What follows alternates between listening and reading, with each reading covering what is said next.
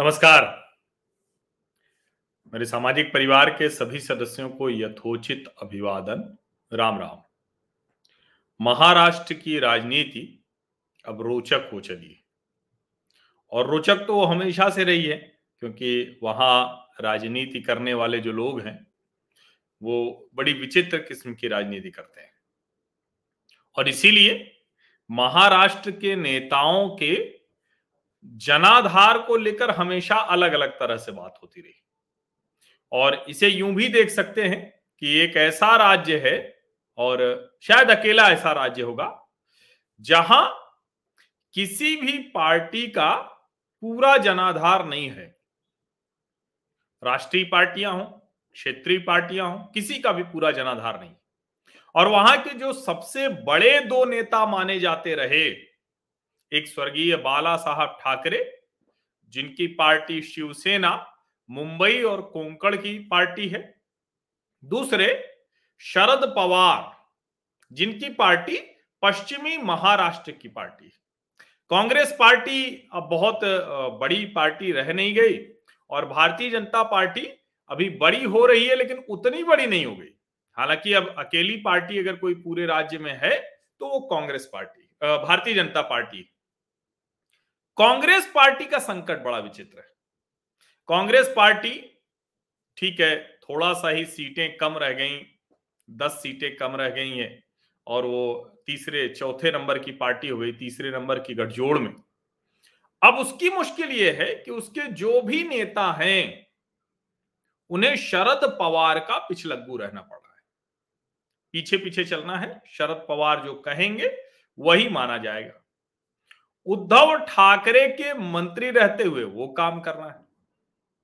और इसी वजह से कांग्रेस के जो नेता हैं नाना पटोले, वो अक्सर आक्रामक रहते हैं। कोई भी अवसर उनको मिला।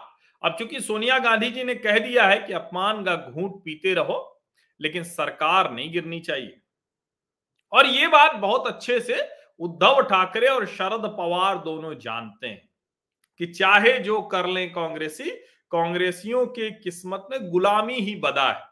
चाहे वो गांधी परिवार की गुलामी करें या फिर मजबूरी में यहाँ करें। भारतीय जनता पार्टी उस संकट से उबर चुकी है। भारतीय जनता पार्टी उस संकट से कि किसी के पीछे पीछे चलना है, वो पंजाब में भी उबर गई, महाराष्ट्र में भी उबर गई और महाराष्ट्र में तो सफल होकर दिखा दिया। सरकार भले न बनी हो, लेकिन सबसे बड़ी पार्टी और जो स्ट्राइक रेट है वो बहुत अच्छा। आगे उम्मीद दिख रही कि वो अकेले सरकार बना सकती। है अब पूरा बैगेज शिवसेना का खत्म हो गया। शरद पवार के साथ भी जो कहें कि गलबहिया की कोशिश थी ना, जो पेच लड़ा रहे थे, जो मोदी जी और शरद पवार के अच्छे संबंध थे, जो देवेंद्र फडणवीस ने अजीत पवार से अच्छे संबंध बना लिए, वो सब खत्म। और ये महाराष्ट्र के लिए बड़ा अच्छा है। भारतीय जनता पार्टी के लिए भी अच्छा है। लेकिन महाराष्ट्र के लिए तो बहुत ही अच्छा है कि पार्टियों के बीच में, पार्टियों के नेताओं के बीच में ऐसे गठजोड़ महाराष्ट्र की राजनीति को हमेशा बहुत गलत तरीके से दिखाते हैं। और आज नाना पटोके, पटोले क्या कह रहे हैं? कह रहे हैं कि महाराष्ट्र की छवि खराब हो रही क्यों खराब हो रही भाई? महाविकास आघाड़ी की सरकार है उद्धव ठाकरे, शरद पवार और आप, यानी सोनिया गांधी का आशीर्वाद भी है, शरद पवार का आशीर्वाद भी है और उद्धव ठाकरे तो मुख्यमंत्री तो जब आप भी सरकार में साझीदार हैं, हिस्सेदार हैं, शामिल हैं तो फिर क्यों आप कह रहे हैं कि छवि खराब हो रही है, महाराष्ट्र की बड़ी बदनामी हो रही है और उद्धव ठाकरे को देखना चाहिए? और कमाल की बात यह कि इसमें उन्होंने शरद पवार का नाम भी नहीं लिया शरद पवार के लिए उन्होंने कुछ भी नहीं कहा है। जबकि कमाल की बात यह है कि शरद पवार उस पार्टी के नेता हैं, जिस पार्टी के मंत्री नवाब मलिक के ऊपर अत्यंत गंभीर आरोप हैं। और ये गंभीर आरोप जो अलग अलग समय पर नवाब मलिक के ऊपर लगाए गए लेकिन अब नवाब मलिक खुद ही आरोपों को लगाते हुए अपने ऊपर उन आरोपों को ओढ़ ले रहे हैं। अब कोई रास्ता उनको नहीं दिख रहा, वो कोई भी कोशिश कर ले रहे हैं, लेकिन वो उससे बचते नहीं दिख रहे हैं। ऐसे में नाना पटोले का ये कहना कि भाई, जो आरोप हैं वो बेहद गंभीर हैं, चाहे वो देवेंद्र फडणवीस ने नवाब मलिक के ऊपर लगाए हों। चाहे नवाब मलिक ने देवेंद्र फडणवीस के ऊपर लगा और इसके अलावा भी, जब नवाब मलिक ने मोहित कंबोज, जो भारतीय जनता पार्टी के नेता रहे, उनके ऊपर आरोप लगाए तो मोहित कंबोज ने कहा कि भंगार बेचकर कोई तीन हज़ार करोड़ की संपत्ति का मालिक कैसे हो सकता है? और देवेंद्र फडणवीस कह रहे हैं कि तीन करोड़ की ज़मीन तीस लाख में, बीस लाख में ले ली। तो अगर तीन करोड़ की ज़मीन बीस लाख में लेने की क्षमता किसी की भी हो जाए तो उसे भंगार बेच के तीन हज़ार करोड़ जब कमाने की ज़रूरत नहीं हो तो कमा ही लेगा। और उसके इर्द गिर्द बहुत से लोग कमाकर उसको दे देंगे, क्योंकि इससे बढ़िया बिज़नेस तो कुछ हो ही नहीं सकता। कितना रिटर्न कितना किसी ज़मीन पर आएगा, किसी संपत्ति की कीमत कितनी बढ़ जाएगी? लेकिन यहाँ तो सीधे सीधे तीन करोड़ की ज़मीन है तो बीस लाख में ले लेते हैं वो। और वो भी उनको कौन दे देता है? जो बड़े बड़े गुंडे हैं अंडरवर्ल्ड के लोग हैं, वो भी नवाब मलिक से डरते होंगे, तभी तो उनके बेटे के नाम संपत्ति कर देते अब नाना पटोले उसी को पकड़कर कह रहे हैं कि भाई, जो आरोप देवेंद्र फडणवीस ने नवाब मलिक के ऊपर लगाए अंडरवर्ल्ड से रिश्तों के, दाऊद से रिश्तों के, ज़मीन की खरीद के, ये सब, और जो मोहित कंबोज भी लगा रहे हैं। अब मोहित कंबोज की बात तक तो नहीं बोले थे लेकिन जब, अब पूर्व मुख्यमंत्री लगा रहे हैं तब तो उस आरोप को समझना पड़ेगा। नेता प्रतिपक्ष भी और देवेंद्र फडणवीस के ऊपर नवाब मलिक ने भी कई आरोप लगाए अब नाना पटोले कह रहे हैं कि दोनों आरोप हैं गंभीर। दोनों की करिए जाँच। और किससे कह रहे हैं? उद्धव ठाकरे से कह रहे हैं।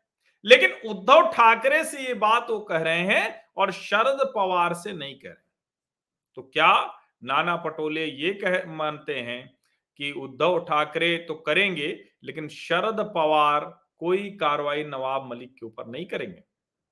या फिर नाना पटोले ये मानते हैं कि उद्धव ठाकरे के ऊपर तो कहेंगे वो मुख्यमंत्री हैं, वो बात सुनेंगे, लेकिन शरद पवार तो ऐसी बातों को इस कान से लेंगे, दूसरे कान से निकाल देंगे।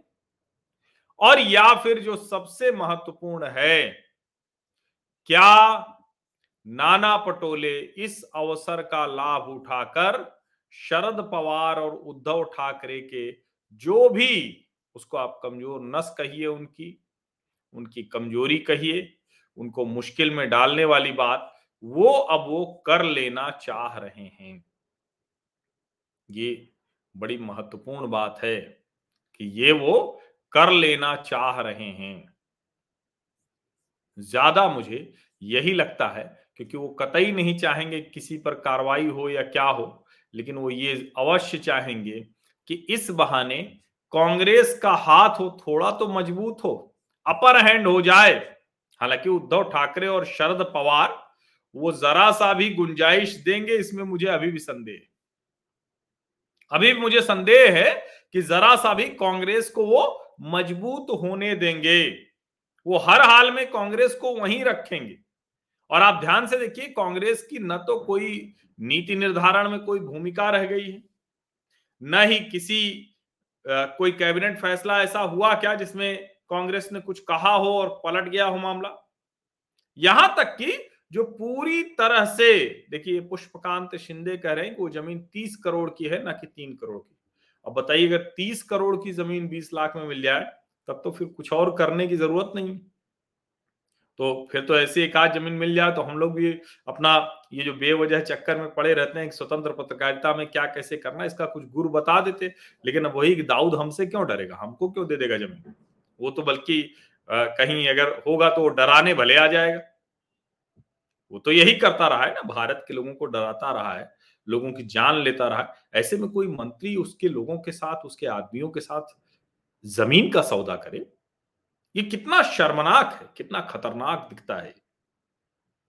और है भी खतरनाक। सोचिए कि दाऊद इब्राहिम जो भारत मतलब जिसको कहेंगे भारत में उसने जो कुकर्म किए उसी की वजह से वो लौट तक नहीं पा रहा है। क्योंकि उसको पता है कि कड़ी से कड़ी सजा मिलेगी। उस दाऊद के आसपास के लोगों के साथ मंत्री वो ज़मीन का सौदा कर लेता है। आप कल्पना करके देखिए, कैसे महाराष्ट्र में चीज़ें चल रही होंगी, कैसे सब कुछ वहाँ किया जा रहा है, क्या कुछ हो रहा होगा। और इसी अवसर का लाभ उठाकर कांग्रेस पार्टी चाहती है कि इन दोनों पार्टियों का, यानी शिवसेना और एनसीपी, उनका जो भी बेड़ा गर्क होना है वो हो जाए। ठीक है, भाजपा का भी बेड़ा गर्क हो वो तो वो हमेशा चाहते हो तो कांग्रेस की यही इच्छा ही रहेगी कि राष्ट्रीय पार्टी के तौर पर भाजपा बहुत कमज़ोर हो जाए। लेकिन ये जो लोग कांग्रेस की ज़मीन खाकर बैठ गए हैं, वो अब जब दाऊद के साथ ज़मीन के मामले में फंस रहे हैं तो नाना पटोले ये चाहते हैं कि आरोप ऐसा लगे कि उनकी वाली ज़मीन, राजनीतिक ज़मीन वापस आ जाए। और आप सच मानिए देवेंद्र फडणवीस या मोहित कंबोज के आरोप, वो उतना परेशान नवाब मलिक को शरद पवार को, उद्धव ठाकरे को नहीं कर रहे होंगे, जितना आज का ये नाना पटोले का बयान है, जो मांग उठ उन्होंने उठाई है और बहुत गंभीरता पूर्वक कहा है कि भाई ये बहुत बहुत ही गंभीर मामला है। अब क्या इसकी जाँच उद्धव ठाकरे कराएँगे? क्या उनके अंदर ये साहस होगा।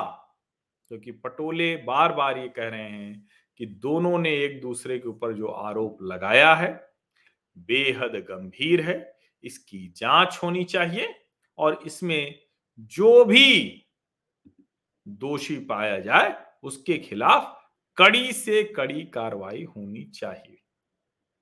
नहीं, वैसे भी शिवसेना ही नहीं शिवसेना, कांग्रेस और एनसीपी तीनों अलग अलग लड़ेंगे, ये साफ़ साफ़ कह चुके हैं।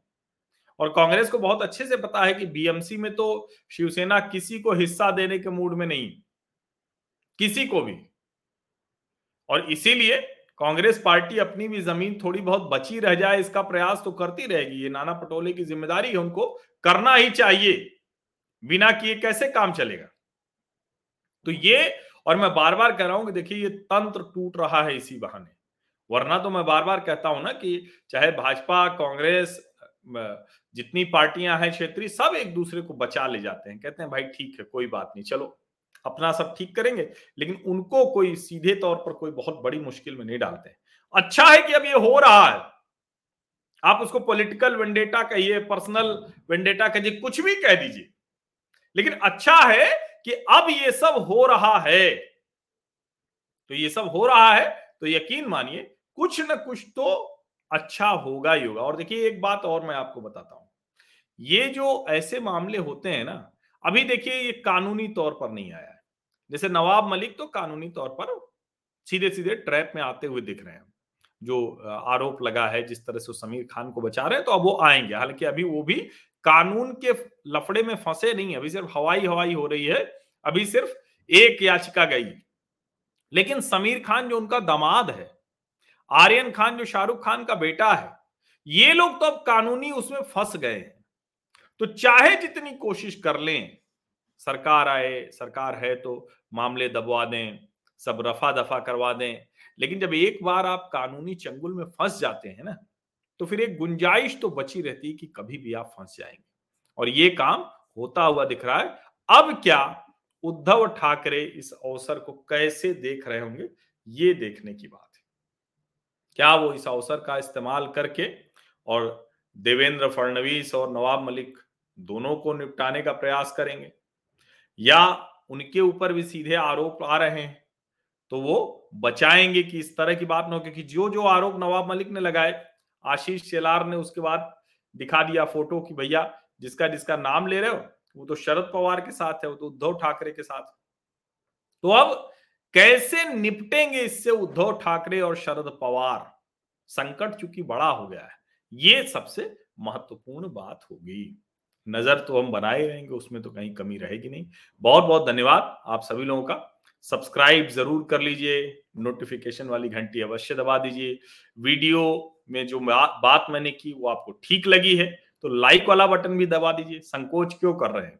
लाइक वाला बटन दबा देंगे तो थोड़ा ज़्यादा लोगों तक ये वीडियो पहुंचेगा। और एक निवेदन जो मैंने आपसे कहा था कि कम से कम दो लोगों को आप इस सामाजिक परिवार का हिस्सा बनाएँगे, सामाजिक परिवार का स्थायी सदस्य बनाएँगे। उसके लिए करना क्या है? उनको वीडियो दिखाना है। वीडियो दिखा के उनको सब्सक्राइब करने के लिए और नोटिफिकेशन वाली घंटी दबाने के लिए कहना है। इतना सा काम करना है, इतना आप करेंगे तो बहुत जल्द हमारे सामाजिक परिवार की ताकत बड़ी होगी। जब ताकत बड़ी होगी तो हमारी विमर्श खड़ा करने की, विमर्श मज़बूत करने की, वो भी शक्ति बढ़ेगी। और जब वो शक्ति हमारी बढ़ेगी तो हम निश्चित तौर पर राष्ट्रीय विमर्श खड़ा कर सकेंगे। और मैं बार बार कहता हूँ, देखिए, एजेंडा नहीं चलने दूँगा। आप में से भी कोई मेरे ऊपर दबाव बनाएगा कि ये एजेंडा चलाई तो नहीं चलने दूँगा। अपने मन में भी कोई एजेंडा है तो नहीं चलने दूँगा। ये इसको समझिए। मैं यहाँ इस चैनल पर सिर्फ़ और सिर्फ़ इसलिए हूँ कि जो पॉलिटिकल सोशल नैरेटिव होता है, जो नेशनल नैरेटिव है, वो कमज़ोर ना पड़ने पाए। वो मज़बूत रहे। इसके लिए मैं यहाँ हूँ, यही मेरा एकमात्र लक्ष्य है इस चैनल को शुरू करने का। बाकी तो उससे जुड़ी जुड़ी है क्योंकि मैं दिन रात यही काम कर रहा हूँ, जैसे पत्रकारिता करता था, किसी चैनल अखबार की नौकरी करता था। तो ये काम कर रहा हूँ तो ज़ाहिर है, उससे जुड़े दूसरे मसले, लेकिन उसके बावजूद बार बार बहुत दबाव के बावजूद लोग कह रहे हैं, लेकिन मैं ज्वाइन बटन नहीं लगा पा रहा हूँ। उसकी दोनों ही वजह हैं। जिनको आर्थिक मदद करनी हो सीधे कर सकते हैं। उसमें वाया यूट्यूब करने की ज़रूरत नहीं। और दूसरा, मुझे ठीक नहीं लगता कि एक ज्वाइन बटन भी लगा रहे, दूसरा भी कोई लोगों को लगे कि अच्छा क्योंकि जिनको इस हमारे अभियान को आर्थिक सहयोग करना है, वो बिना कहे कर रहे हैं। वो मुझे संदेश भेज देते हैं। मेरा व्हाट्सएप नंबर इसी वीडियो के, हर वीडियो के डिस्क्रिप्शन में एक व्हाट्सएप नंबर है। तो आप मुझे भेजेंगे तो मैं आपको ज़रिया बता दूँगा। वैसे उस पर भी कुछ ज़रिया है, लेकिन अच्छा होगा कि आप मुझे सीधे भेजें। और अगर आप चाहते हैं कि मेरे वीडियोस लाइव टीवी चैनल पर जाना, अखबार में लेख, वो सब आपको मिलता रहे तो आप मुझे उसी व्हाट्सएप नंबर पर अपना नाम और कहाँ से है वो लिखकर भेजें। जब नाम और कहाँ से है लिखकर भेजेंगे तो मैं ब्रॉडकास्ट लिस्ट में जोड़ लूँगा। जब आप अपना नाम लिखकर भेजेंगे और कहेंगे कि आर्थिक सहयोग करना है तो मैं उसका तरीका बता दूँगा। तो ये बहुत स्पष्ट है, इसमें कोई कंफ्यूजन नहीं, इसलिए ज्वाइन बटन की ज़रूरत नहीं है जो मंथली के लिए लोग लगाते हैं। और मुझे लगता है ऐसा मुझे लगता है कि जिनको इच्छा होती है, वो मासिक वैसे ही वो आर्थिक सहयोग करते रहते हैं।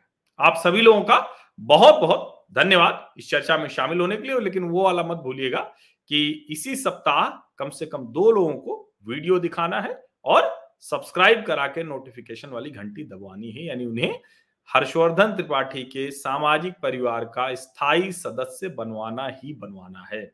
और अभी जितने लोग देख रहे हैं, उसमें से तो मुझे लगता है कोई ऐसा नहीं होगा जो अस्थायी सदस्य हो, उसने सब्सक्राइब भी कर लिया होगा, नोटिफिकेशन वाली घंटी भी दबा दी होगी। बहुत बहुत धन्यवाद।